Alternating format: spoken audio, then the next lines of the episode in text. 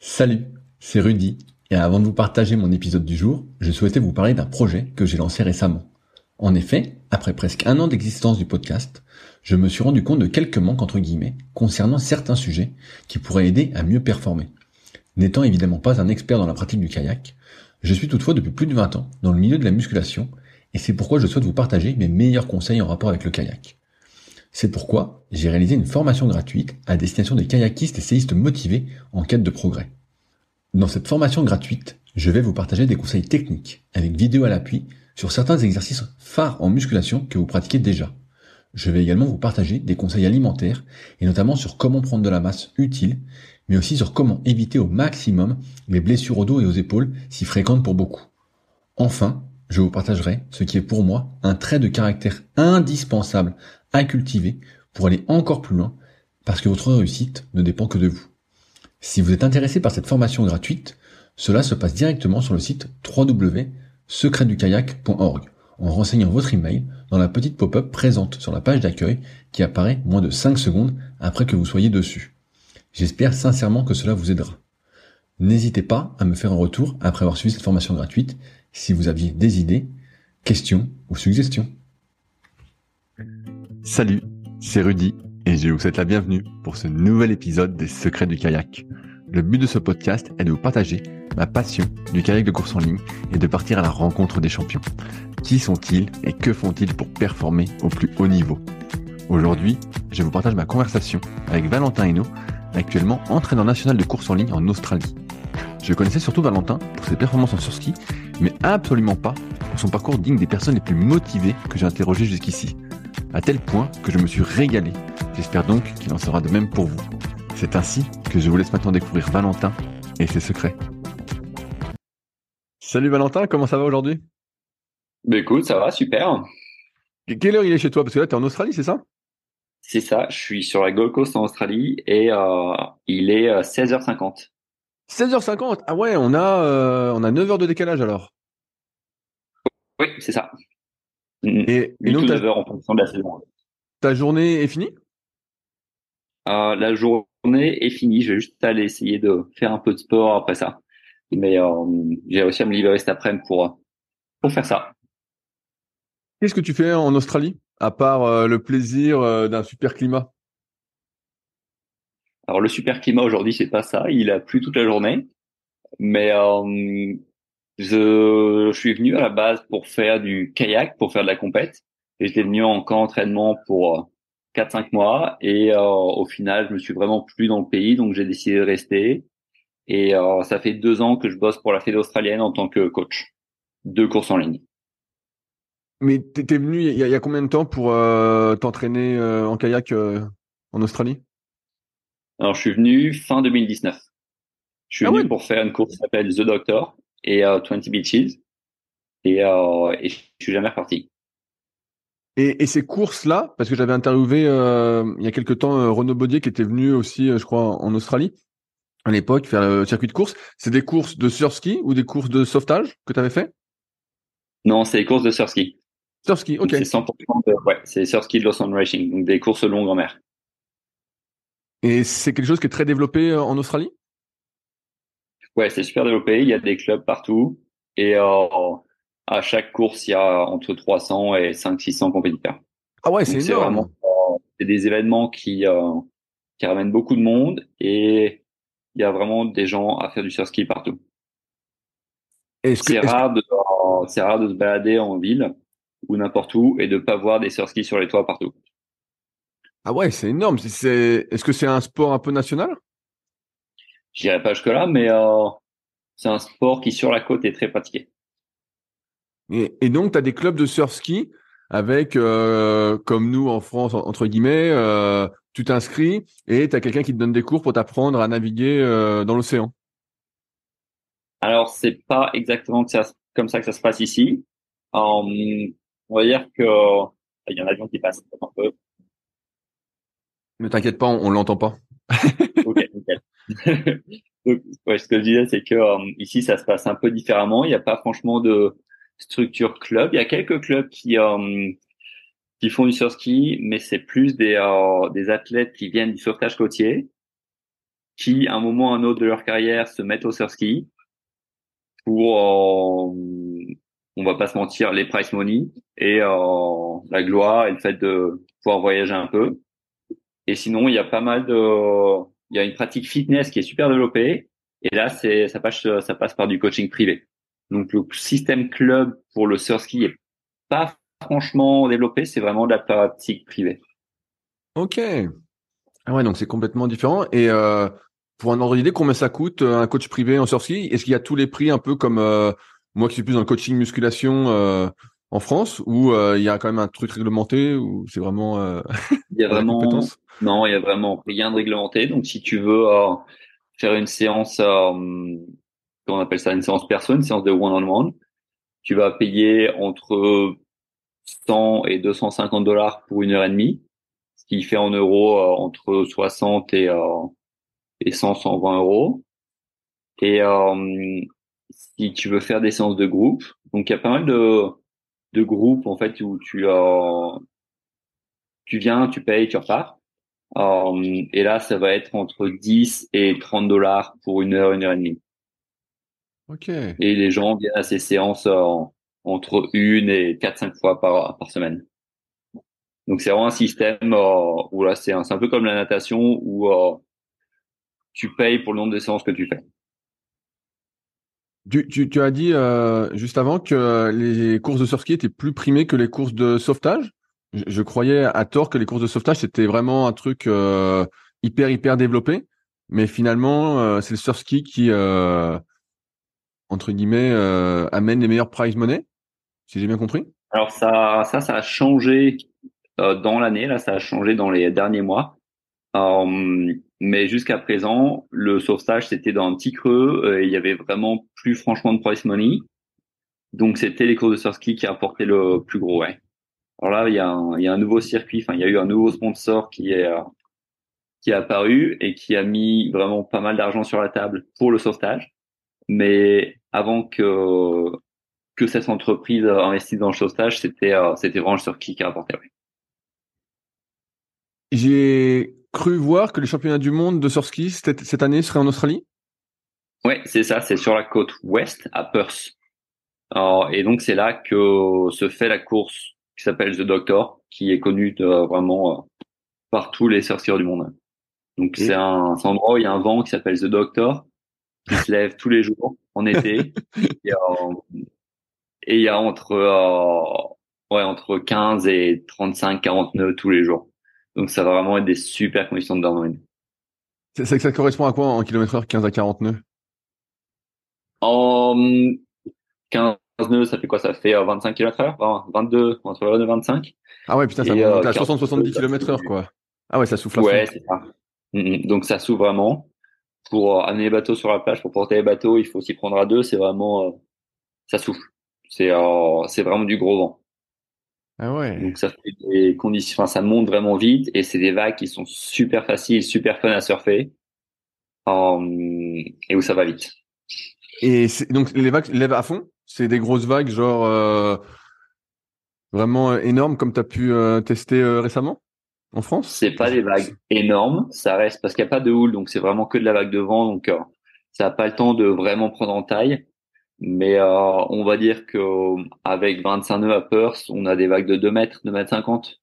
Ah ouais, ah ouais, ça lève bien quand même. C'est vraiment que euh, c'est vraiment que du clapot, c'est que de la, de la houle de vent. Donc il euh, n'y a pas énormément de puissance dedans. C'est super rapide, mais dès que le vent se casse la gueule, les vagues aussi. Donc ça ça vient, ça repart en rien de temps. Quand ouais, le vent se lève autour de 11h midi, il se couche vers 18h et à 20h, il n'y a plus rien. C'est euh, mer d'huile. Ok, donc tu, tu, peux faire les deux alors. tu peux faire du plat et des vagues alors. Mais c'est pas si mal alors. C'est ça, ouais. Donc si tu veux faire du plat, tu rames tôt le matin et après tu vas faire des dents l'après-midi. Mais c'est un peu comparable aux conditions qu'on peut trouver en Méditerranée, où c'est vraiment mer d'huile le matin, il fait beau, il fait chaud et dès que le Mistral ou la Tramontane se met en place, c'est euh, mer déchaînée. Ok. Comment t'en es venu à, faire du surski? Parce que j'imagine que tu as commencé le kayak euh, un peu comme la plupart des personnes que j'ai interviewées, dans un club. Euh, tu as peut-être fait de la course en ligne ou de la descente ou du slalom, tu me corriges. Et puis, euh, voilà, comment tu découvres le surski Parce qu'en France, j'ai pas l'impression qu'il y ait tant de spots que ça. Mm, bah, comme tu dis, j'ai commencé dans un club, euh, j'ai commencé kayak quand j'avais 11 ans. Et j'ai commencé en, en, faisant vraiment de tout. Donc, un petit peu de mer, un peu de slalom, un peu de descente, un peu de course en ligne. Mais moi, ce qui me bottait, c'était vraiment le, la descente. Donc, euh, jusqu'à mes 18 ans, je me suis vraiment concentré sur la descente. Je faisais un petit peu, euh, un petit peu de, comment ça, je faisais les championnats de France de fond, je faisais le marathon, je faisais un peu de slalom.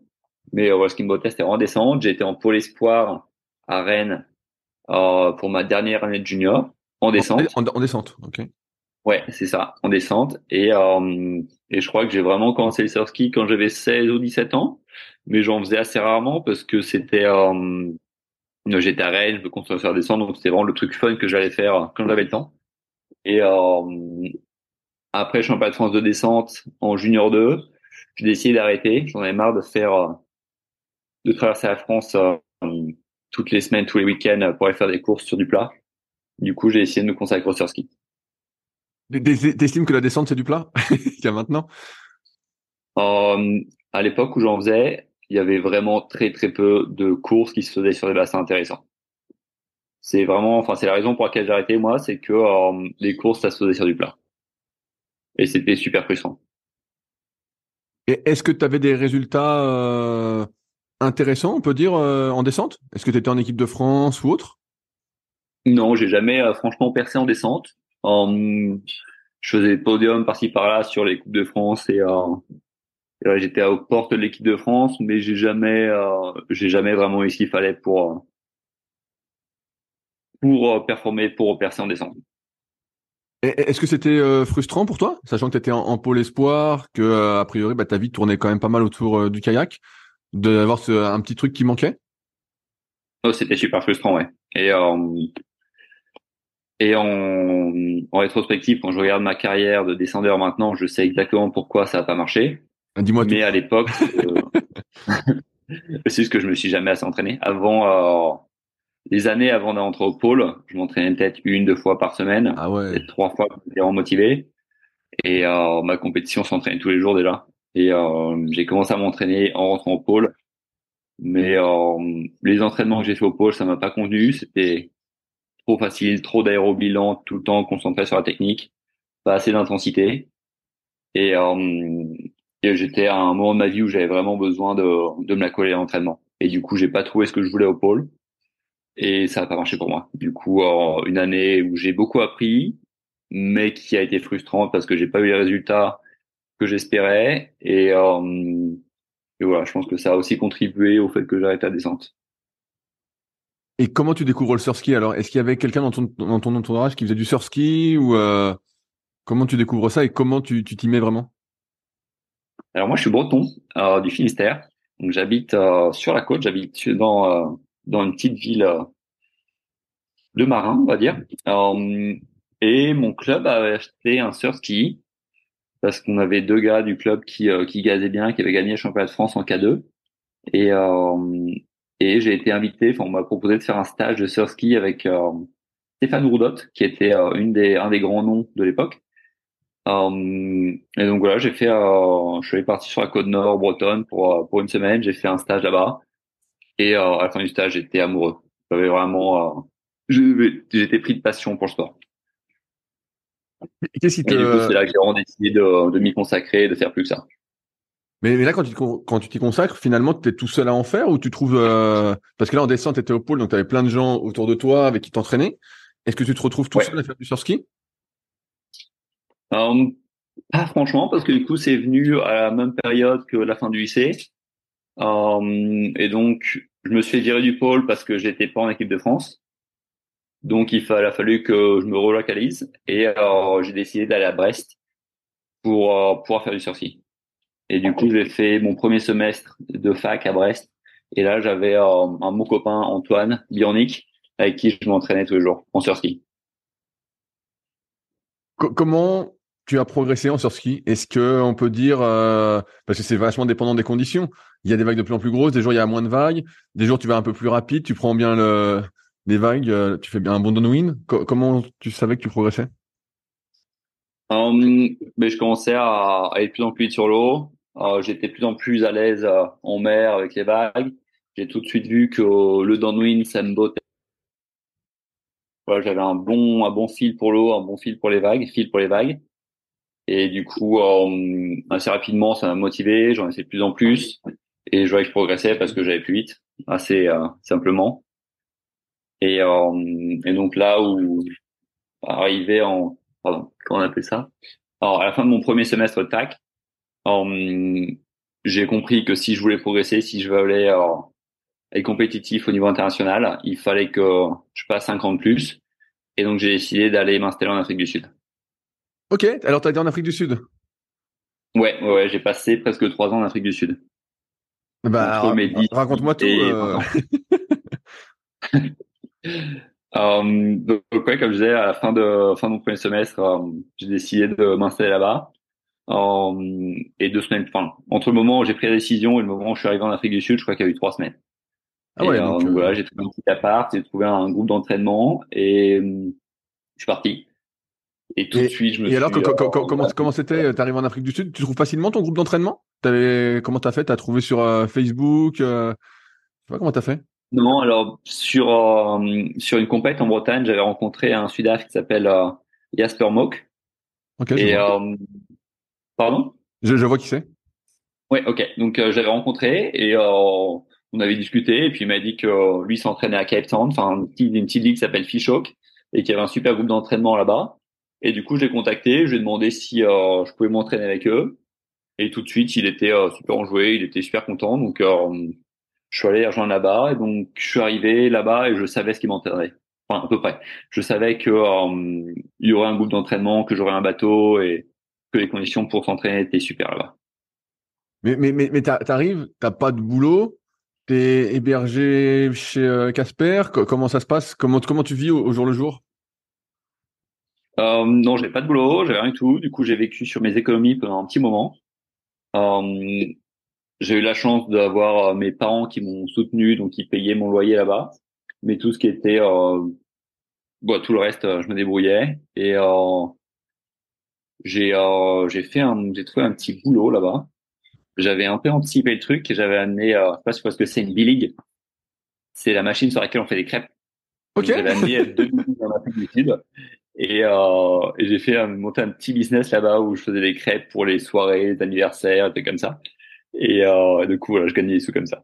Bah, en plus, tu as, la recette bretonne, donc comme ça, tu étais sûr de faire des bonnes crêpes. ah bah là, c'était succès assuré, ouais. Mais ouais, donc voilà, j'arrive en Afrique du Sud et tout de suite, je me rends compte que eh ben, il n'y a pas de meilleur endroit pour euh, pour progresser en kayak que sans course en ligne en marathon ou en en surski. C'était vraiment l'endroit rêvé. Et euh, je m'entraînais avec euh, les frères Moak, les frères Rice, donc euh, ah ouais. Jasper Moak, David, Sean Rice, Kenny Rice. Alors, je sais pas si tu vois qui c'est. Ouais, bien, bien sûr, bien sûr. Ouais, je vois, je vois tous ceux, je vois bien. Euh, les, ouais, donc il y avait, euh, on est, il y avait une, un groupe d'entraînement avec euh, entre 50 et 60 personnes. Ah, c'est énorme. Et ils étaient plus compétitifs les uns que les autres.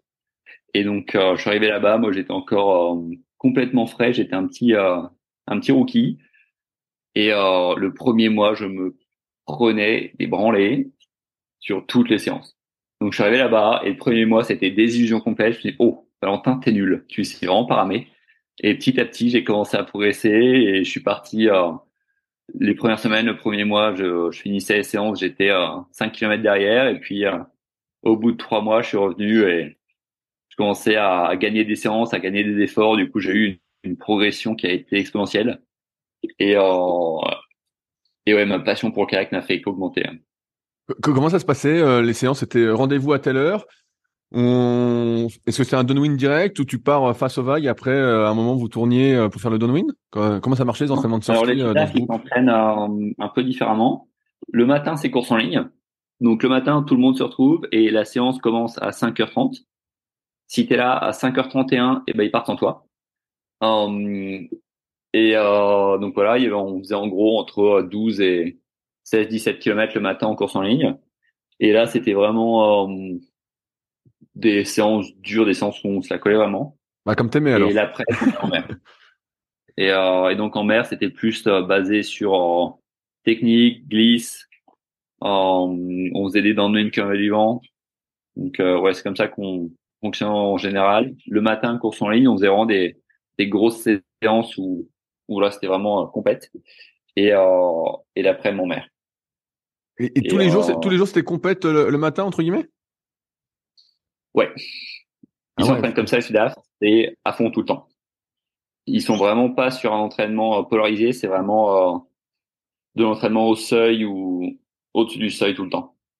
Ah, c'est énorme. Et donc, euh, ouais, c'est un entraînement type type marathon quoi. Les mecs, ils sont dans la vague, ils essayent de faire sauter l'autre, tu repasses devant, t'arrêtes. Ouais, c'est ça. Après, c'était, ouais, ça dépend des séances, hein, mais moi, c'était vraiment du, comment on appelle ça?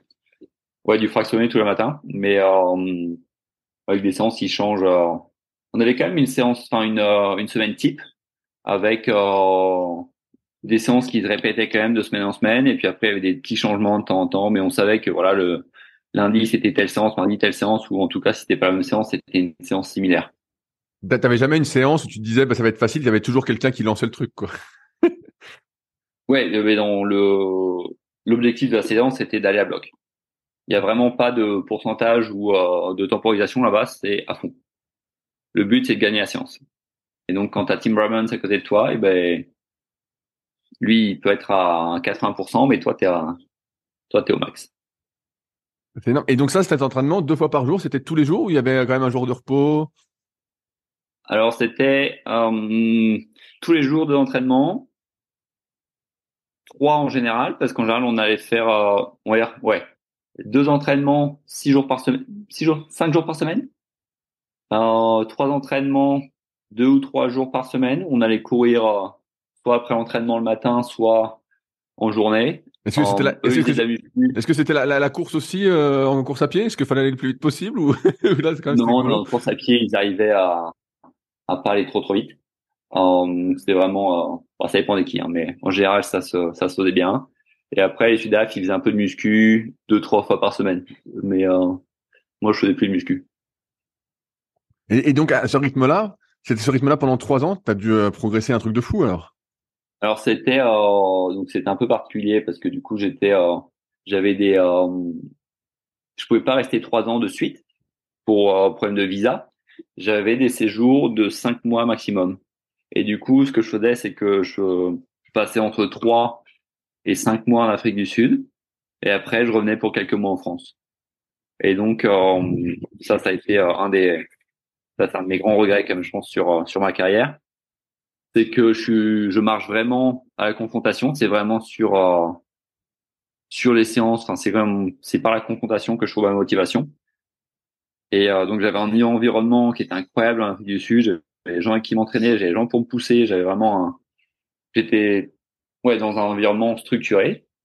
Et à chaque fois que je revenais en France, et ben, au final, je m'entraînais plus. J'arrêtais de ramer, j'arrêtais de m'entraîner. Et donc, mon niveau, il régressait euh, en l'espace de semaines. Donc, à chaque fois que je rentrais en Afrique du Sud, les, les chefs me demandaient, mais, mais t'as fait quoi, là, Valentin? Pourquoi t'es, pourquoi t'es nul comme ça? Tu nous mettais branlé il y a, il y a trois mois et là, tu n'avances plus. Du coup, c'était un peu dur. Euh, donc, j'ai vraiment eu des problèmes de motivation à cette période. J'étais ouais, comme je te disais, hyper motivé dès que j'étais en Afrique du Sud. Mais dès que je touchais, je, dès que je touchais le sol français, euh, ça disparaissait. Et donc, j'ai jamais franchement performé en dehors de l'Afrique du Sud. Et quand tu étais en Afrique du Sud, euh, à ton bon niveau, est-ce qu'il y avait des compétitions aussi? Sur place ouais, ou est-ce que vous déplaciez? Comment ça se passait pour toi? Il y avait des compètes tous les vendredis, tous les samedis. Ah, chaque semaine? Et parfois le mardi. Donc le mardi, en général, c'était un, une course de 10 km sur le plat en course en ligne. Le vendredi, c'était une course de 8 km en surski. Et le samedi, c'était une course d'une vingtaine de kilomètres en surski. Ah Donc, ils font vraiment la course tout le temps là-bas. Ah ouais, c'est énorme. Ah là, c'est vraiment. Et, les gars de ton groupe, ils travaillaient à côté? Comment ça se passait pour eux? Alors, il y avait pas mal d'étudiants, donc qui euh, qui s'entraînaient le matin, qui allaient à l'école et après qui retournaient s'entraîner euh, le soir. Il y avait pas mal d'athlètes pro aussi qui faisaient que s'entraîner. Et euh, après, il y avait euh, des, des, travailleurs euh, normaux, on va dire, qui s'entraînaient le matin, qui allaient bosser toute la journée, et puis qui allaient, qui venaient s'entraîner le soir après le boulot. Quand tu dis pro, c'est-à-dire qu'ils vivaient des, des prize money ou ils avaient des sponsors en, plus? Les deux, prize money, sponsor et ouais, un peu des deux. Qu'est-ce qui fait que ton aventure en Afrique du Sud s'arrête?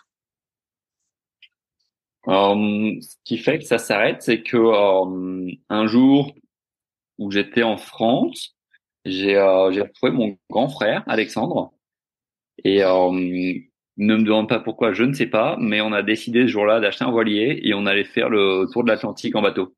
Ah, c'est ça, c'est ça les photos sur ton Instagram sur un voilier alors? ouais, c'est ça. C'est ça, c'est ça. Donc, euh, sur un coup de tête, on a acheté un bateau et on est parti voyager pendant deux ans. Ah, t'as fait, t'as fait un tour pendant deux ans euh, sur un voilier? Ouais, c'est ça.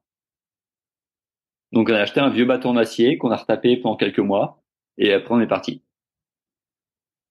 Et donc là, pendant, pendant, deux ans, t'as pas, pas, fait de bateau alors T'as pas de surski? J'ai pas franchement, euh, non, pas franchement touché de pagaie. J'ai juste euh, fait un break au milieu du voyage pour aller faire le championnat du monde à Tahiti. Mais euh, mais voilà, j'ai fait ça sans euh, sans franchement d'entraînement. Je suis revenu, je crois, un mois et demi avant le, peut-être deux mois avant le championnat du monde. Et donc, euh, je me suis un peu collé pendant deux mois pour essayer de retrouver du niveau, mais c'était pas assez. Et je crois que je finis sixième au championnat du monde. Ah, c'est quand même pas si mal. pas si mal, mais avec le niveau que j'avais avant de partir en voilier, c'était c'était pas franchement sixième que j'allais faire. Ah, c'est énorme. Et, donc là, tu fais ton tour en, voilier. Est-ce que euh, pourquoi le tour en voilier s'arrête? Pourquoi tu t'arrêtes au bout de deux ans Vous avez fait le tour?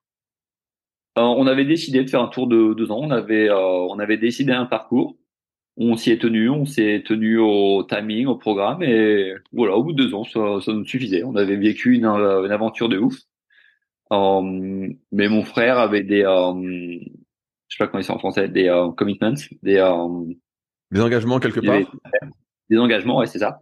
Et euh, moi, pareil, j'avais envie de refaire un peu de kayak. Et du coup, euh, voilà, ça s'est arrêté. On a vendu le voilier et puis on a, on a refait notre petite vie en France. Ok, ouais, parce que j'avais fait des, recherches, bah, donc euh, avant chaque podcast, je fais un peu de recherche et j'étais tombé sur euh, Alexandre et euh, je m'étais dit mais est-ce que c'est la même famille ou pas Parce que je vois bien Hector, mais ouais, c'est grand frère. ok. Et bah, alors là, tu finis ton voilier, comment ça se passe après? Est-ce que tu donc tu te remets au kayak? Est-ce que tu restes en France? Est-ce que tu te rapproches d'un groupe d'entraînement en France? Qu'est-ce que tu fais? Euh, Qu'est-ce que j'ai fait? Euh, Un peu confus les dates et les événements dans ma tête, mais bah c'est entre le voilier et l'Australie.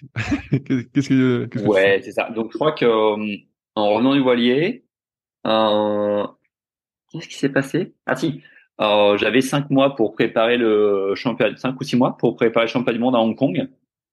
Et du coup, je me suis dit que il fallait que que j'allais euh, voilà que j'allais me, me focus là-dessus pour un petit moment. Du coup, euh, je me suis fait un plan d'entraînement que j'ai suivi euh, sérieusement pour une fois.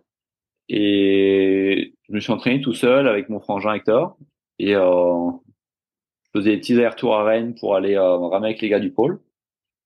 Et donc cinq mois, champion du monde à Hong Kong, et je termine troisième. Donc j'étais vraiment content. Objectif était atteint. Je voulais vraiment faire un podium sur le championnat du monde et j'ai réussi. Donc euh, voilà. Et après j'ai eu la bonne idée d'aller à Bali pour surfer pendant un petit moment et je me suis cassé le dos. cassé le dos Comment, ça Tu t'es cassé des vertèbres? Euh, J'ai eu une fissure sur une vertèbre et euh, un tassement vertébral. Oh merde Ouais.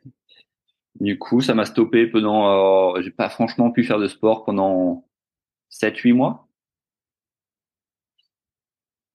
Et qu'est-ce que tu fais quand tu peux pas faire de sport pendant 7-8 mois alors, alors que c'est toute euh, ta vie entre guillemets? Ah, j'ai trouvé une copine. Je veux dire, là, euh, c'est compliqué. Tu vas peut-être faire des crêpes à Bali, mais bon, et sinon, le reste du temps, euh, c'est long. Hein. non, qu'est-ce que j'ai fait? Ben, j'ai, ouais, j'ai, j'avais une amoureuse, du coup, ça, ça passait le temps. Et sinon, je, voilà, je faisais des retours entre Concarneau, je faisais des petits voyages à droite à gauche. j'ai coaché un peu. J'ai beaucoup coaché en fait dans cette période. J'ai fait quelques séjours aux Canaries, quelques séjours au Portugal, en Espagne, au Maroc pour euh, pour coacher. Euh, ça, ça m'a tenu plus ou moins occupé. et ouais, sinon, je me suis mis à faire de la permaculture. J'avais un jardin qui a bien marché chez moi, donc je trouvais des des trucs pour occuper. Je, je, dérive un petit peu. Là, là, au moment où on fait le podcast, je pars aux Canaries dans trois jours justement pour faire un peu de surf ski. Okay. Sachant que j'ai jamais été dans l'océan. je vais sur Fuerteventura, donc à Coralero, si ça te parle ou pas. Ça souffle comment euh... Est-ce est que euh, ça va me pousser euh, à crever ou ça va aller? Euh, On est en quelle période là? On est en, février. En février, il y a du vent aux Canaries. Il y a les alizés qui soufflent à bloc. Là. Du coup, tu devrais bien t'éclater. Ok. ok, bah, je, débute complètement en surski, donc. Euh, ok. non, mais euh, j'espère que que t'aimes aller vite et que t'aimes le downwind parce que tu vas t'éclater en février quand les alizés poussent au max. Ça va vraiment être cool. Ok, ok, donc c'est la période euh, pour y aller, quoi. Ouais, c'est la bonne période pour aller aux Canaries. Mm-hmm. Bon, bah, comme ça, je vais, voir ça dans, je parle dans trois jours, donc. Euh... ok, excellent. On va, voir profite bien parce que c'est vraiment des bons, les Canaries. Après euh, ton petit séjour à, Bali et tes stages, est-ce que c'est à ce moment-là que tu pars en Australie? Euh, Hmm, alors, je suis rentré du voilier en fin 2016. Euh, donc, j'ai eu passé, deux ans en France, deux ans et demi en France, où j'ai pas mal voyagé pour. J'ai repris la compète. Euh, j'ai pas mal voyagé pour euh, faire des courses, pour m'entraîner, mais euh, toujours en Europe. Je n'ai rien fait de, de spécial. je crois que c'est à peu près à ce moment-là que j'ai commencé à ramer avec Nello. Et, euh, et du coup, avec leur, leur soutien, j'ai pu plus voyager pour aller faire des compètes. Donc, ça m'a vraiment permis de, voilà, de euh, pousser un peu plus sur les, les différents horizons que je pouvais faire. Je me suis mis au stand-up paddle et euh, j'ai fait quelques courses de l'IPP, donc le circuit professionnel et de l'Eurotour. Et j'ai vraiment, je me suis vraiment éclaté en paddle. Je, ouais, j'ai presque plus fait de paddle que de, de surski à ce moment-là. Et, euh, et ça, je crois que fin 2017-2018, début 2018, j'ai décidé de, de partir en Australie. Et, euh, et ouais, si je me trompe pas, c'est à ce moment-là que, enfin, en 2019, je suis parti en Australie. Entre temps, donc, durant ces deux ans, tu t'entraînes, en dehors des stages, tu t'entraînais tout seul?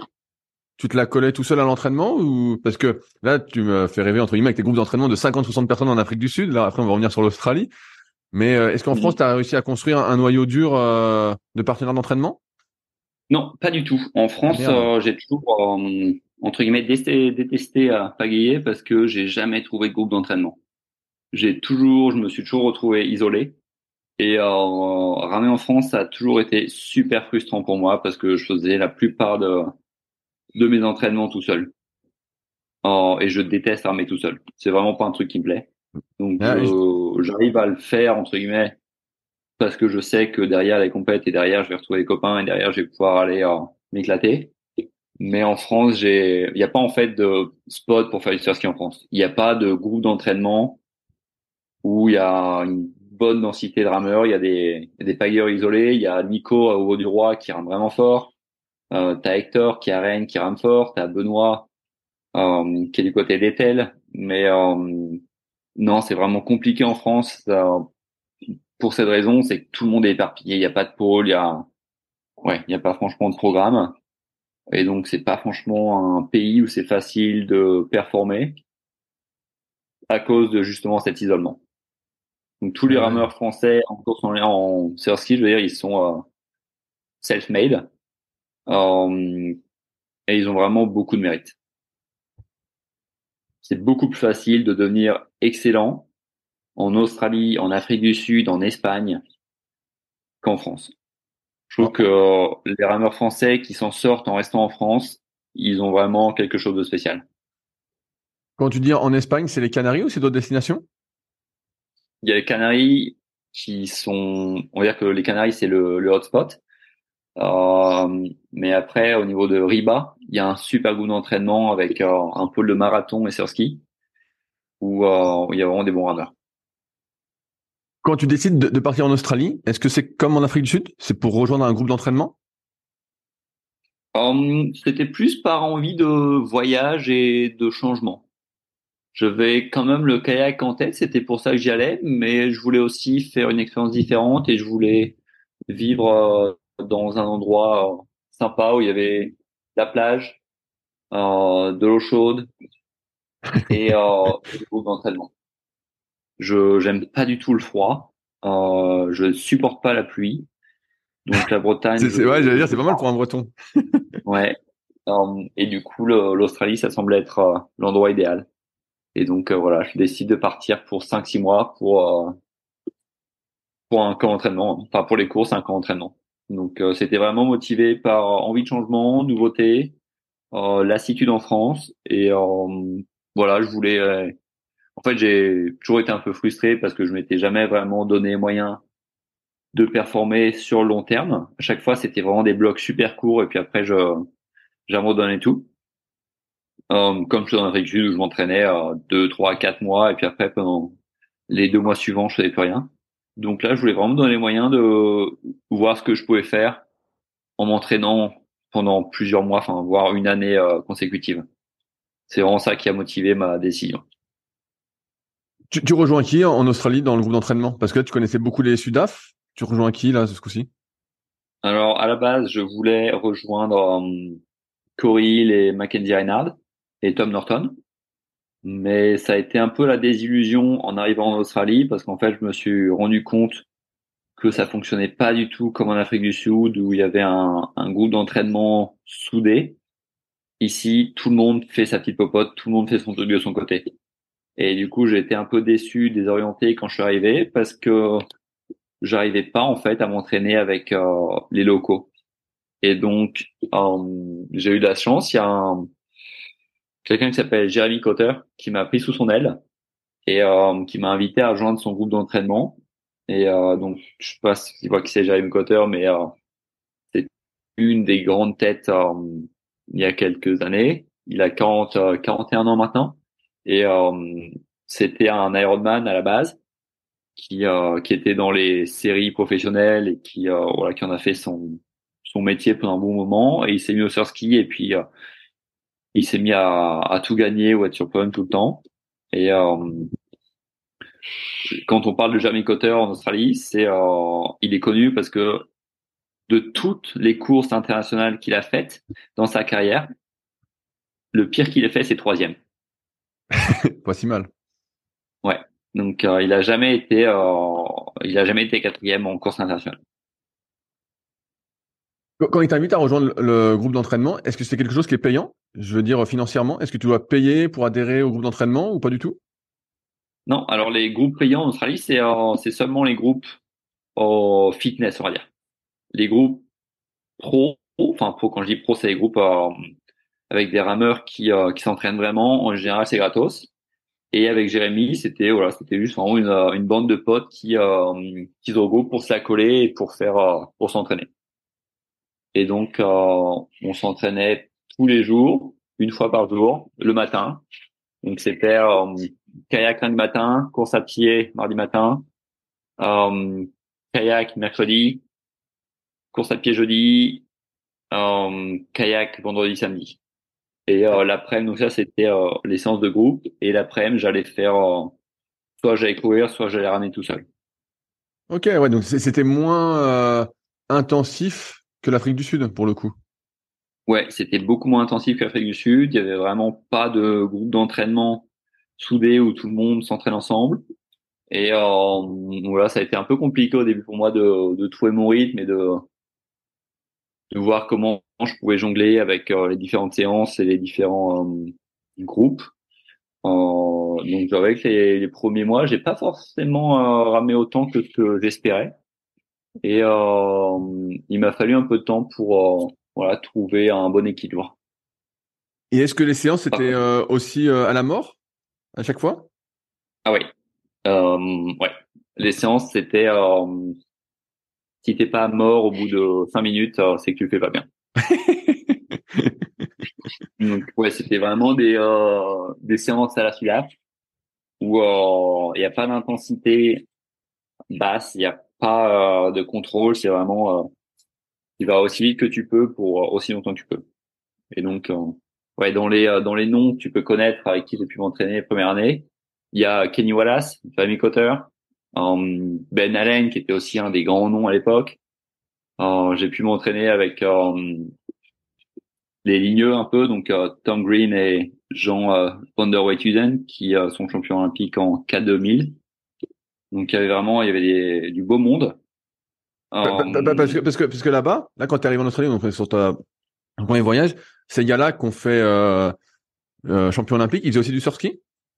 Oui, pendant le Covid, ce qui a duré quand même un petit moment, ils ont fait presque que du surski. Donc euh, tous les matins, ils venaient ramer avec nous, euh, enfin ils venaient ramer dans le groupe de Jérémy. Ok. Donc l'année qui a précédé les Jeux, ils faisaient du surski tous les jours. Putain, et euh, ils, avaient la, caisse en surski, ça allait aussi?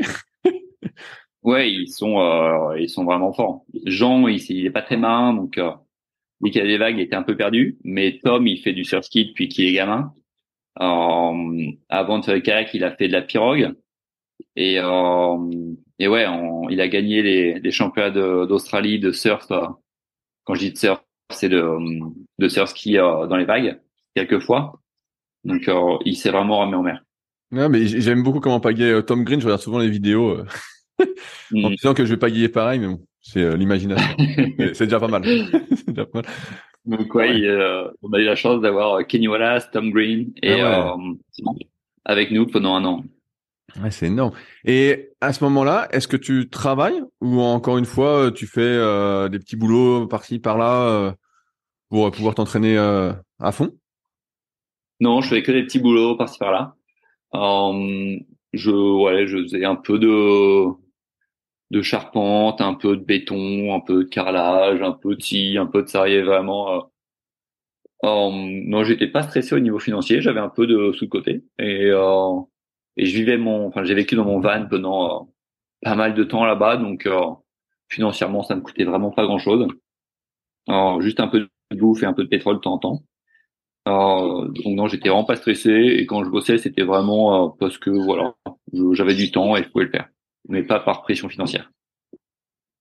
Est-ce que d'intégrer ce groupe d'entraînement, c'est ce qui fait que, parce que là, si j'ai bien compris, tu n'avais pas de visa encore, euh, je sais pas si tu en as aujourd'hui, mais permanent pour rester en Australie, donc tu faisais des allers-retours? Non, pas du tout. J'avais un visa vacances-travail de un an. Ok. Ouais. Et du coup, ça me permettait de rester en Australie et euh, bosser autant que je voulais pendant un an. Et après cette période d'un an, est-ce que tu as dû rentrer ou tu as trouvé une, une combine, si on peut dire, pour rester? Alors euh, non, on m'a sauvé la vie euh, juste avant que mon visa expire, donc dix jours avant que mon visa expire. Euh, j'étais parti soit pour rentrer, soit pour essayer de rester sur un visa touriste, où là j'aurais pas pu bosser du tout du coup. et il y a la fédé australienne de course en ligne qui m'a proposé un job. Et donc euh, je leur dis bah ouais moi je suis je suis chaud. Par contre mon visa expire dans dix jours. Et dans dix jours, c'est fort probable qu'il faille que je m'en aille. Du coup, euh, je suis intéressé, mais euh, va falloir que vous occupiez de mon visa. Ils m'ont dit euh, pas de souci, on s'occupe de tout. Et euh, j'ai eu un visa pour un an, un visa de travail cette fois. Ok. Et tu connaissais les, les gens de la fédération ou c'est arrivé un peu comme ça? Non, il y a Kenny Wallace qui bossait pour la fédé, qui était coach du Queensland et euh, il avait besoin d'un assistant et j'ai pris cette position. Ah, génial. Ouais. Mm. Du coup, je me suis retrouvé à être euh, coach du jour au lendemain. Et, et donc là, tu entraînais directement comme aujourd'hui les jeunes ou euh, tu étais assistant de Kenny sur euh, un autre groupe? Non, du coup, on a il y a Kenny qui avait les athlètes euh, catégorisés entre guillemets qui sont l'équivalent de ce qu'on pourrait appeler liste espoir jeunes et seniors, non, que les espoirs et les jeunes, l'équivalent de espoirs et jeunes pour la France. Et moi, je m'occupais des euh, des athlètes qui faisaient une transition entre les surf clubs et la course en ligne. Du coup, une grande partie de mon job, c'était d'aller dans les surf clubs, d'aller dans les collèges et lycées. Et en fait, je faisais chasseur de tête. Donc, euh, je leur faisais faire des tests physiques, je les mettais sur un kayak et euh, voilà, je leur apprenais enfin les rudiments du kayak et puis au bout de quelques jours ou de quelques semaines, je faisais une sélection où j'en gardais euh, deux trois par euh, enfin deux trois ou pas du tout Et, euh, et donc voilà, ça c'était le. c'est génial ça. Ouais, j'allais chercher les athlètes dans différents sports, que ce soit en, ouais, en sauvetage, en piscine ou euh, n'importe où dans les collèges, et, euh, et je leur apprenais à faire du kayak. Et mon but en fait, enfin mon euh, mon cahier des charges, c'était qu'au bout de six mois, ces athlètes puissent intégrer le groupe de Kenny. Donc il fallait que ce soit une transition super rapide, et il fallait qu'en six mois, ils puissent, euh, on va dire pour un un, un comment on appelle ça? Un gars de euh, 16 ans, il fallait qu'en 6 mois, il puisse faire le 500 euh, en dessous de 2 minutes ou une 55. Putain, c'est, c'est Et tu, quel test physique tu, tu, tu faisais pas... Euh, quel test physique tu faisais passer? On faisait traction, traction kiné, euh, on faisait un bip test, euh, des euh, quelques abdos, des planches, et après on les mettait sur un kayak et on voyait à quoi ils ressemblaient parce qu'on s'est rendu compte euh, euh, qu'au final ils pouvaient avoir le, un physique incroyable, mais s'ils n'avaient pas le je sais pas comment on appelle ça en français, le feel for the water. ouais, ouais, le, sens de l'eau, la, la coordination, le fait ouais, le sens de l'eau, ils pouvaient euh, avoir le meilleur physique, la meilleure physiologie du monde, ils seraient jamais des bons rameurs. Du coup, assez rapidement, on a, euh, on faisait quand même les tests physiques, mais euh, notre décision se faisait sur les premiers, euh, les premiers coups de pagaie. Mais tu vois, j'ai un exemple hyper concret. Il y a un gars que j'ai trouvé dans un surf club. C'est un peu bizarre de dire ça comme ça que j'ai trouvé dans un surf club. mais c'est comme ça. Qui faisait du surf ski, quoi. Un gars que j'ai trouvé dans, il faisait du, ouais, du sauvetage, pas du surf ski. Ah, du, pas du surf ski de, de sauvetage, quoi. J'ai trouvé dans un surf club il y a à peu près huit mois. Huit mois? Non, on va dire qu'il y a un an. Et, euh, on avait une grosse compète cette, euh, ce week-end, enfin le week-end dernier, hein et euh, il gagne absolument tout en junior. Donc il est en première année de junior et euh, il détruit la concurrence. Donc tu vois, en un an, il a fait une transition entre euh, être un bon nageur, un bon coureur, mais il faisait même pas de kayak, il faisait même pas de surf ski, il faisait vraiment juste que un peu de planche, un peu de natation et un peu de d'autres sports, à être le meilleur Australien junior. Et donc il va aller au championnat du monde dans dans quatre mois là et représenter l'Australie alors qu'il fait kayak depuis un an. C'est, moi j'en parle souvent parce que j'ai lu les manuels de, l'ICF et pareil souvent ils parlent un peu de la détection mais ils parlent par rapport à des euh, des notions de morphonatomie donc la longueur des bras des trucs comme ça. Ça c'est pas des choses que tu regardais particulièrement? Si complètement. On regarde euh, la longueur des bras comparée à la taille, on regarde la longueur du buste, euh, longueur des jambes. On a on a quelques trucs anthropomorphiques euh, qu'on regarde. Et ouais, donc, euh, ah ouais, donc c'est une vraie détection, quoi. C'est vraiment là, tu détectes. Ouais. Là, on est sur un nouveau programme où on est en train de de regarder par euh, on appelle ça par scanner les euh, le type de fibre. Donc c'est de la fibre 1 ou 2, type de fibre 1 ou 2. Et, et, euh, et à partir de là, voir si euh, le kayak ça peut être un sport dans lequel ils seront performants. Donc ah, ouais, ça, ah ouais, ça va ça va loin dans la détection là. Là ça commence à ça va vraiment loin. Et, euh, et on a la chance de pouvoir bosser avec euh, deux universités ici qui nous aident pour. Euh, en fait, c'est un partenariat entre la Fédé australienne et ces universités où on bosse sur un tas de projets vraiment sympas comme ça. Je ne sais pas si, si tu connais, en ce moment c'est un peu en train de monter, c'est que tu peux faire analyser entre guillemets ton ADN. Et de ce que j'ai pu voir, pour l'instant c'est un peu les balbutiements, j'ai quelques copains qui l'ont fait, c'est assez précis en fait, sur tes prédispositions, sur les maladies potentiellement que tu pourrais développer, donc les choses à mettre en place, tout ça.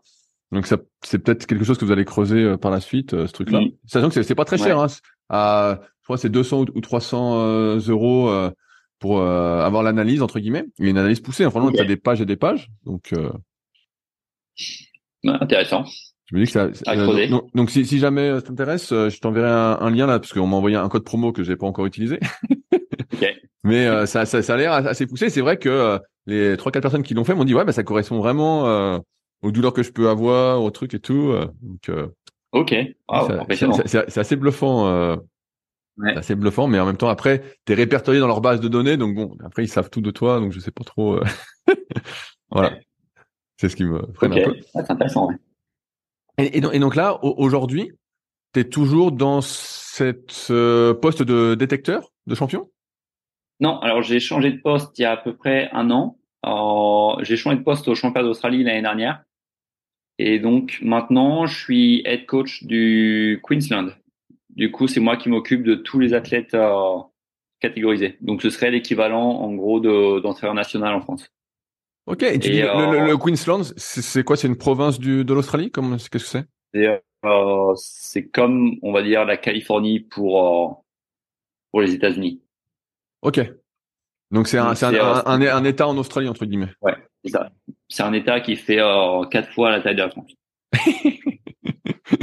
et, euh, et, donc voilà, mon titre c'est euh, head coach du Queensland et je suis aussi euh, entraîneur de l'équipe nationale féminine junior. Ouais. Donc c'est moi qui vais aller sur les, euh, c'est moi qui vais suivre les juniors sur la saison internationale. Ça c'est génial. Ouais. Ouais, du coup c'est c'est cool. Donc, donc, donc, là, c'est des gens qui font de la course en ligne. Est-ce que ils font aussi euh, du surf ski Est-ce que tu les emmènes faire du surf ski euh, ou d'autres activités euh, à côté? Tu gères vraiment que cette partie course en ligne? Alors moi, je gère que la partie course en ligne, mais je les encourage fortement à faire d'autres activités.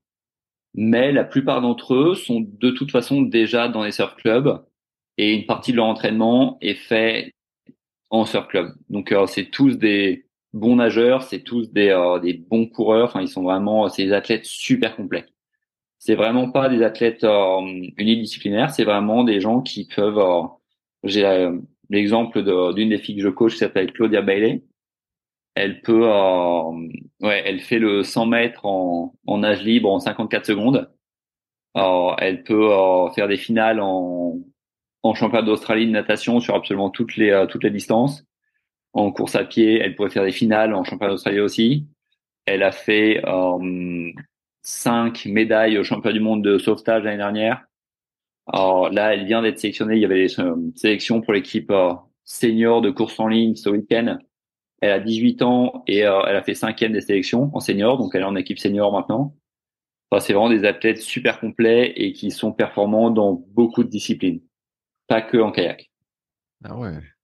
Et, donc là, tu leur, tu leur fais la, la, planif d'entraînement. Est-ce qu'il y a des, rassemblements réguliers? Comment ça se passe? Des rassemblements nationaux, tu veux dire? Ouais, entre athlètes, parce que là, tu me dis qu'ils s'entraînent beaucoup dans leur club. Toi, tu les, tu les vois quand À quelle fréquence euh, Comment? Alors, moi, je leur fais leur plan d'entraînement global.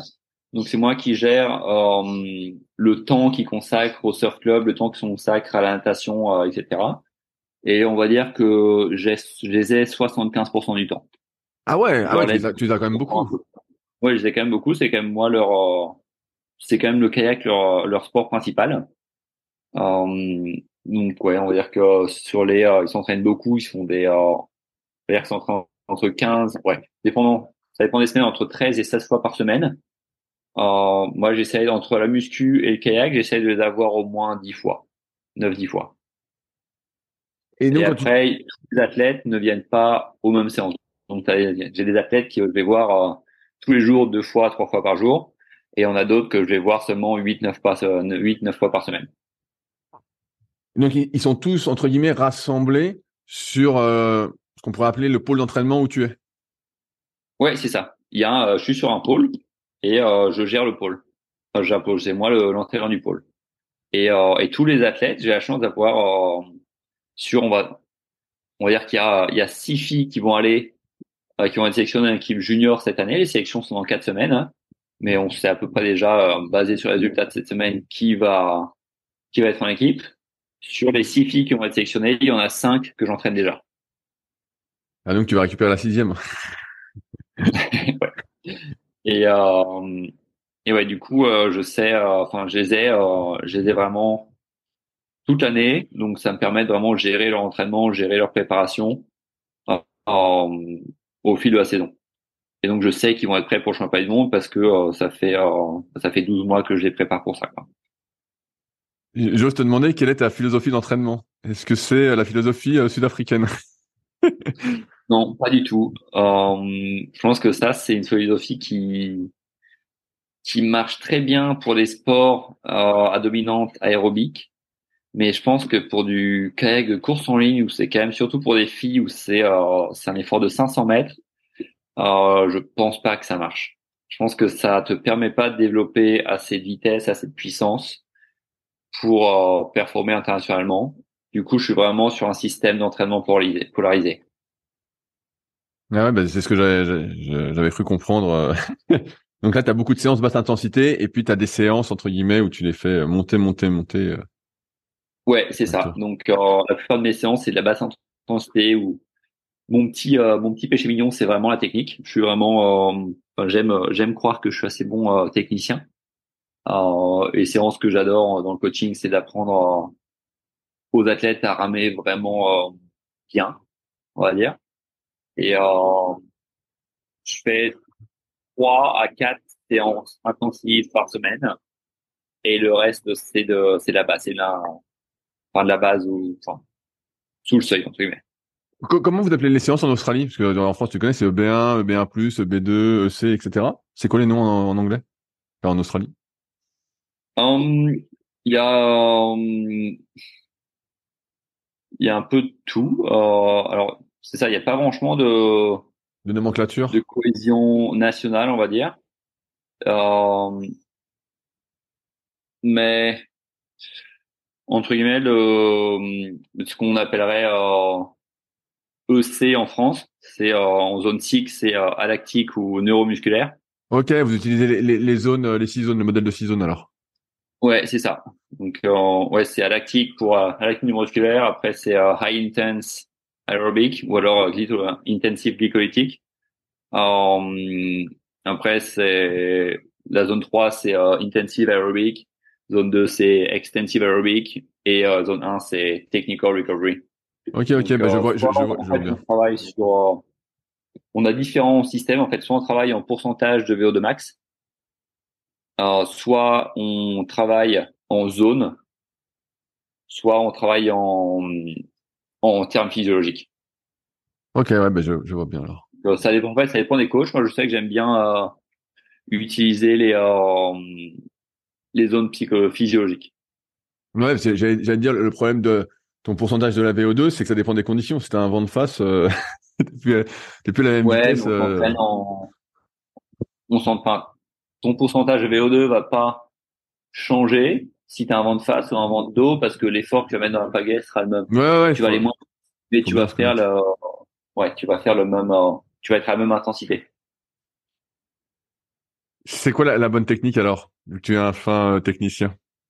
Comment je comment je fais pour devenir euh, pour la technique du champion olympique? Voilà, technique champion olympique. je pense qu'une bonne technique, ça se travaille à une intensité super faible moi, je suis un grand fan euh, des éducatifs. Je fais des éducatifs à, à presque toutes mes séances techniques. Et une bonne technique, c'est une technique qui utilise les, des muscles puissants, donc euh, jambes, tronc, dorsaux. Euh, et, euh, et, je pense que la base d'une bonne technique, c'est vraiment avoir une ceinture abdominale qui est super développée, qui est super tonique expliquer une bonne technique euh, par Zoom, c'est compliqué. Mais bien, euh, sûr, bien sûr. Et donc quand tu dis ça, ça veut dire qu'il y a des séances en dehors du bateau sur justement euh, tout ce qui va être en le gainage? Ouais, ouais, ouais, complètement. Je, je leur fais faire une ou deux séances de gainage par semaine, et en plus de ça, ils ont trois séances de muscu. Et les muscu ici, on fait pas du tout de force endurance ou de séances longues. On part en début de saison quand ils font des bornes. Euh, avec des, euh, des 10 reps. Et au fur et à mesure, on fait 4 fois 10 reps. Et au fur et à mesure de, euh, de la saison, on va aller jusqu'à euh, 3 reps. On descend rarement en dessous de 3 reps. 3 reps, c'est vraiment le, le minimum qu'on fait. Euh, et ouais, c'est séances de muscu qui dépassent pas les 50 minutes, une heure, trois fois, quatre fois par semaine. Et euh, c'est ça. Au, fil, au fur et à mesure de l'année, on descend. Mais jamais de séance longue comme muscu. Jamais de, de est-ce que vous faites, euh, là c'est de plus en plus euh, populaire à, tel point que j'en ai acheté, de l'ISO inertiel J'ai vu qu'à Séville, ils avaient pas mal développé ça avec, je crois, RS Inertia et Nelo vend ça aussi. Tu sais, c'est euh, plus tu tires, plus tu as de la résistance sur la phase négative. Et au démarrage du mouvement, bah, ça devient hyper dur. Est-ce que ça, c'est des trucs qu'ils font justement pour travailler cette, ce démarrage du coup de pagaie ou cette montée en force, comme on peut dire? Non, c'est pas encore, arrivé en Australie. Non. Ok, bah, si jamais je suis en train de faire mes petits tests, donc euh, je livrerai bientôt euh, ça dans un article, mais euh, ça me semble hyper hyper intéressant. Euh, ça m'a changé vraiment mon. Bah là, je fais le mouvement, tu, tu vois pas, mais euh, ça m'a changé ma dynamique de force entre guillemets. Vraiment. Ok, d'accord. Ça, ça, te change le mouvement complètement et donc tu es très très fort sur le début du mouvement. d'accord. Donc c'est, je trouve ça hyper intéressant, surtout bah, que c'est assez, c'est assez abordable. Si t'es coach d'une équipe nationale, pour eux c'est rien du tout. Et en France, ça commence à se développer pour les particuliers. Et donc là, moi qui entraîne un petit peu des kayakistes en, en muscu, euh, bah là, je vais leur faire tester justement vu que c'est bientôt les, les piges. Donc c'est quoi? C'est euh, c'est un appareil que tu branches ou que tu relis à tes appareils de muscu? Non, non, c'est c'est un, un, truc euh, en plus. C'est un truc en plus. Euh, donc moi, par exemple, j'ai la poulie iso-inertielle, s'appelle Andy Gym, et c'est un truc avec, des fixations et je peux le fixer sur euh, tout ce que je veux. Et donc, je peux aussi bien faire du tirage à un bras que du développé à un bras, que ce soit pour les épaules ou pour les pecs. je peux faire des triceps, je peux faire plein de trucs. Ok. Et euh, justement, bah là, je vais faire mes tests euh, avec les personnes que j'entraîne euh, en kayak pour voir s'ils ont un gain comme moi, parce que bon, sur moi, c'est pas assez significatif. Mais je vois que ça change la résistance du mouvement. Et comme par hasard, je suis tombé dessus dernièrement, après que j'avais acheté l'appareil, que les Espagnols en, faisaient beaucoup en fait. Il y a un truc qui s'est développé, mais j'ai pas testé leur, leur outil, donc je sais pas trop ce que ça vaut. Mais euh, et donc c'est connecté à une application du moins pour mon truc. Et donc tu peux voir la force que tu mets à chaque fois, l'accélération que tu mets. Euh, et euh, c'est hyper. Je trouve que c'est hyper intéressant. Tu pourrais comparer ça à faire une séance euh, de résistance en bateau où l'appui est vraiment super euh, élevé, super fort euh, au catch, au niveau du. Bah c'est encore. Pour moi c'est encore, c'est encore plus, c'est encore plus dur. Parce, que, parce, que là, plus tu tires fort sur, euh, je prends un exemple, tu fais du tirage à un bras, du rowing à un bras, du, du, bûcheron, voilà, pour euh, ceux qui savent pas. Et ben là, tu fais ça avec euh, l'outil. En fait, tu vas tirer le plus fort que tu peux, donc ça va pas aller vite vu que c'est une roue à inertie, mais tu essayes d'aller vite, donc tu peux pas. Et comme tu as tiré super vite, tu as voulu tirer vite, ça va te ramener à une vitesse. Tu vas être obligé de contrôler à fond, et justement cette vitesse, tu vas devoir l'inverser, et c'est très très dur, quoi. C'est vraiment, tu as l'impression de, c'est plus dur que que l'entrée dans l'eau. Ok, d'accord. C'est super dur. Et donc après, bah là, c'est ça fait trois quatre semaines que j'en fais, deux fois par semaine. Et je vois que mon entrée dans l'eau bah, est beaucoup plus, euh, je suis beaucoup plus fort sur l'entrée dans l'eau, quoi. Je sens que tout de suite. Euh, donc, euh, bah, intéressant. Je, je note, je t'enverrai un lien. Je note. Que tu regardes, Valentin. Iso inertie, mais ouais, c'est assez populaire. Moi, je connaissais beaucoup pour l'entraînement du bas du corps. J'ai des copains qui sont en prépa mhm. physique qui utilisaient ça. Et là, ça s'est développé justement euh, plus sur le haut du corps. Et donc forcément, bah, pour euh, le kayak. Ouais, kayak, c'est intéressant, ouais. Ça peut. Euh, j'ai l'impression que ça, ça, ça, a du sens. Mais pour l'instant, je suis au premier test, donc. ok. On va voir. On va voir avec le temps. Ouais. Est-ce que avec tout ce que tu fais là, tu continues à t'entraîner à fond? Oula, ça c'est la question piège. Ben voilà, c'est la question piège. Est-ce que tu as le temps de t'entraîner euh, Parce que tu étais venu en Australie pour t'entraîner. Finalement, tu entraînes. Euh, est-ce que tu entraînes encore? euh, C'est compliqué. Je vais pas mentir. Euh, depuis que je suis passé sur mon nouveau rôle, donc ça fait un an, j'entraîne au moment où normalement où les groupes d'entraînement s'entraînent. Donc maintenant, quand je veux m'entraîner, c'est tout seul. J'arrive à me libérer deux matins par semaine pour aller euh, m'entraîner moi. Euh, donc non, c'est compliqué. Euh, pour préparer les mondiaux, là, je me suis entraîné tout seul vraiment beaucoup. J'arrivais à faire deux fois, j'arrivais à m'entraîner avec un groupe deux, trois fois par semaine. Et tout le reste était tout seul. Donc il a, vraiment fallu que je mette une une mission mentale pour garder la motivation pour pour m'entraîner. Mais je voilà, je savais que je venais en Europe et que je voulais vraiment performer. Et donc ça m'a ça m'a maintenu euh, motivé, on va dire. Mais c'est très compliqué. Je ne recommanderais à personne de de prendre un job comme coach s'il voulait rester dans la performance. C'est non, c'est pas une bonne idée. Euh, quand j'ai fini ma journée, j'ai passé euh, 8 heures à penser kayak, voir kayak, penser kayak. Alors j'ai qu'une envie, c'est de rentrer chez moi et faire autre chose que les kayaks. Donc quand il faut que je me remette sur l'eau et que j'aille m'entraîner moi, c'est compliqué. Je, comprends tout à fait. je comprends tout à fait. Mm. Mm. tout à l'heure, j'ai réussi à le faire l'année dernière, mais donc depuis euh, depuis que je suis rentré en Australie, là, j'ai euh, j'ai juste travaillé sur ma bedaine et pas franchement sur euh, mon coup de pagaie. ah, tu, tu manges bien quoi, et tu bois bien quoi. Ouais, ouais, ouais. non, là, je, je me reprends, je commence à reprendre l'entraînement tranquillement. Je, je refais pendant, ouais, pendant presque deux mois, j'ai absolument rien fait. Euh, mais là, je, je reprends tranquillement. Je vais courir une ou deux fois, je fais deux, trois, deux, trois séances de bateau et euh, j'essaie de faire une muscu. Donc, euh, je recommence très tranquille, mais voilà. C'est déjà pas mal, c'est déjà pas mal. C'est plaisir. T'as quel âge là, Valentin? J'ai 28 ans. Ah, t'es encore jeune. Oh là là, t'es un jeune. Ah ouais. Ouais, un petit gamin. Eh ouais, t'as le temps. Euh, tout à, tout à l'heure, tu parlais que euh, Nello avait commencé à te sponsoriser entre guillemets pour les bateaux parce qu'avant tu te déplaçais donc tu trouvais un, un bateau sur place. Euh, comment ils en sont venus à te sponsoriser? Hum, j'ai, ils m'ont, et quand Je crois qu'ils ont commencé à me sponsoriser en 2017. Euh, et ils ont, ils m'ont proposé de m'intégrer dans la team après ma troisième place au championnat du monde à Hong Kong. Parce qu'avant tu ramais avec quoi comme bateau? Avant, j'étais sur les bateaux euh, français, les Ocrea, Ok, ceux de ceux de Benoît. ceux de Benoît, ouais. Et est-ce que est-ce que tu as senti une différence en passant euh, parce que 2017 c'était les, les débuts là, c'était encore euh, Ah non, il y avait déjà eu la deuxième version du 560. Il y avait déjà eu la deuxième version un peu plus stable. C'était la deuxième version, ouais. Et c'est un bateau qui est vraiment complètement différent du Ocrea. Il a ses avantages, il a ses inconvénients. Euh, étant un bateau court, ça peut pas marcher dans toutes les conditions, mais ça marche assez bien dans la plupart des conditions. Et c'est un bateau qui est vraiment performant.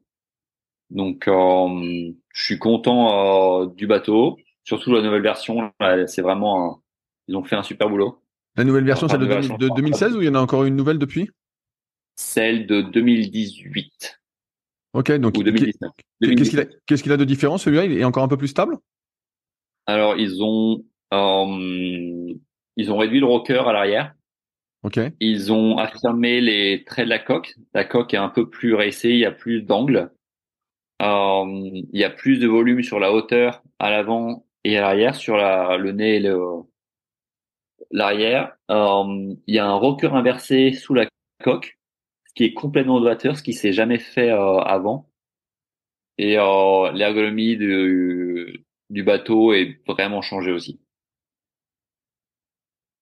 Est-ce que tu as eu l'occasion de, tester le, boulot. le, mo- le modèle R qu'ils ont sorti récemment de 8,5 kg Ouais, alors j'ai ramé avec le modèle R sur le championnat du monde et le championnat d'Europe en septembre. et, et alors, est-ce que tu as senti une différence euh, du fait qu'il soit plus léger?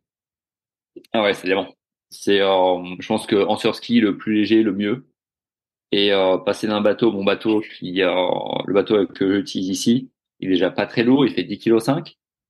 Mais euh, ouais, perdre 2 kilos, ça fait une différence de ouf. C'est vraiment, euh, c'est incroyable. Ça se sent tout de suite. C'est beaucoup plus agréable à, à pagayer. Parce que là, pour, on- euh, surtout là- en Andine, pour le passage de vagues, c'est, euh, ça fait vraiment une différence. parce que là, en Australie, tu as quoi comme bateau? J'ai euh, le même, j'ai ce bateau, mais en construction ACS. En SS, ok. C'est ça le, Ouais. le bateau qu'on voit. Ouais. Et, et donc tu sens une, et si tu fais une séance de plat, si imaginons il y a, bon, je sais pas si tu fais ça en, surski, est-ce que tu vois une grosse différence entre le 10 kg 5 et le 8 kg 5 Non, sur le plat, je pense pas que ça fasse une grande différence. Il y a probablement une petite différence, mais pas notable. euh, C'est plus confortable, on va dire. C'est plus confortable, mais je pense pas qu'en vitesse ça fasse une différence. Je pense que là où ça joue vraiment, c'est en downwind sur le passage de vague. Quand tu dois soulever le bateau pour passer sur le run suivant, là un bateau léger, c'est vraiment intéressant. Quand Nello t'a sponsorisé, est-ce que c'était juste des bateaux ou tu avais une aide financière pour participer aux compétitions? Euh, ça doit être confidentiel, ça, comme sujet. Ah, euh, ok, ok. Mais non, ils m'aident, euh, ils m'aident bien. Ok, ah, cool. Ouais. Ok. Et euh, donc bah là, tu es chez Nello, mais donc tu as eu l'occasion de tester plein d'autres bateaux, des bateaux plus longs, tout ça. Là, j'imagine que si Ouais. t'es si t'es chez Nello, c'est que tu en es content. Est-ce que tu as pu tester le nouveau Vanquish aussi, qu'ils ont sorti récemment? Euh, j'ai testé le Vanquish une fois et c'est pas un bateau qui est fait pour gagner le championnat du monde. Parce que un bateau qui est, parce que c'est un bateau qui est trop stable et qui pousse trop d'eau. Euh, c'est un bateau qui est incroyable si tu veux être compétitif mais que tu as des problèmes d'équilibre. mais pour un compétiteur, c'est vraiment pas un. Enfin, pour un compétiteur, on va dire pour quelqu'un qui a des ambitions en compétition, c'est un bateau qui peut pas rivaliser avec les autres modèles. Parce que parce que je te demande ça, je te demande ça parce que je voulais je voulais l'essayer et en fait bah personne n'est là pour l'instant en France et, euh, et, la pub disait qu'il était aussi rapide que le 560. Donc euh, je me disais euh, qu'est-ce qu'il en est exactement? Parce que ça m'étonnait que euh, vu qu'il était plus stable. Non, tu peux pas physiquement faire un bateau aussi rapide et beaucoup plus stable. C'est juste pas possible. Donc et donc non, c'est un super bateau, c'est un bateau qui est super stable mais qui peut pas rivaliser avec le 560 actuel. Ça marche. Bah, ça, ça répond bien à ma question. J'achèterai pas de Vanquish. ça marche. Euh, J'ai une question euh, comme ça qui me vient. Là, euh, t'entraînes en Australie. T'es venu en Australie au début pour t'entraîner tout ça. Est-ce que s'il y a des gens qui écoutent, par exemple, et qui sont euh, intéressés de venir en Australie pour s'entraîner tout ça, est-ce que c'est des choses qui sont possibles en venant te voir, tout ça? Ou est-ce que, par exemple, le pôle et l'accès à tout ça, c'est vraiment réglementé et on n'a pas accès? Bah, Alors, c'est moi le boss, donc c'est moi qui décide qui peut s'entraîner avec moi ou pas. Alors, là, dernièrement, j'ai eu une Française euh, qui fait du marathon, Lou, qui s'est avec nous pendant quelques semaines. Euh, j'ai euh, l'Espagnol championne d'Europe, Judith, qui s'entraîne avec moi en ce moment. Euh, j'ai euh, des Néo-Zélandais qui viennent ramer assez régulièrement avec moi, donc euh, c'est un groupe qui est ouvert. Ils n'auront pas accès à tout ce qui est structure, donc au stade de muscu et au kiné, etc. Mais les séances sur l'eau, pas de souci. J'aime j'aime ouvrir les portes du groupe. Je pense que plus on a de de gens différents à ramer avec nous, et plus on va progresser. Je pense que les groupes fermés, c'est ça marche pas. Alors, je pense que il faut vraiment ouvrir le groupe d'entraînement et je suis vraiment un partisan de, de qui veut vient. Bah, super, c'est, c'est une bonne invitation. J'arrive euh, au bout de mes questions, euh, Valentin. Est-ce qu'il y a des, sujets qu'on n'a pas abordés que tu souhaitais aborder? Um, Non, je, je, suis assez content avec euh, tout dont on a parlé. Non, ça, à peu près. Euh, non, je pense que c'est bon. Et, bah c'est cool. Et bah je te je te remercie grandement de ton temps. Moi je vais aller euh, m'entraîner et je t'ai beaucoup demandé sur l'entraînement seul et tout parce que euh, je suis souvent seul à, m'entraîner aussi et... donc c'est pour ça que j'ai été au gros du roi cet hiver, pas mal pour m'entraîner avec Nico et puis avec avec ces jeunes. Ouais, carrément. il y a un bon groupe là-bas. Je crois comme toi que c'est l'effet groupe qui fait qui fait beaucoup. Au bout d'un moment, il faut s'entraîner en groupe, sinon. c'est ça. Et puis ça c'est quand même un sport social le kayak, donc euh, un groupe ça aide. Ah ouais, et puis ça n'a rien à voir entre 20 km, bah, j'étais la semaine dernière à 3-4 euh, ou 20 km tout seul. c'est pas la même, c'est pas la même séance et ça passe pas du tout pareil psychologiquement quoi. Non, c'est clair. Et, bah, être seul, c'est compliqué. Et bah, merci, merci encore de ton temps. C'était. Euh, merci à toi. C'était, c'était un plaisir. Ouais, ouais, bah, c'était, super. Et bah, je te dirai quand ça sort et puis on se tient au courant. Ouais, carrément. On fait comme ça. Allez, peut-être à bientôt. Ouais, bah merci beaucoup, Adi. Salut. Salut. Si vous êtes encore là, c'est que l'épisode vous a plu. Dans ce cas, je vous invite grandement à m'aider à faire grandir ce podcast en mettant une note de 5 étoiles et un commentaire d'encouragement sur l'application de podcast où vous l'écoutez et plus particulièrement sur l'application podcast d'Apple. Cela m'aidera d'autant plus à accueillir les meilleurs kayakistes français grâce à la crédibilité que vous me donnerez. Enfin, vous pouvez retrouver la retranscription écrite de cet échange sur www.secretdukayak.org. En attendant, laissez glisser et à la semaine prochaine.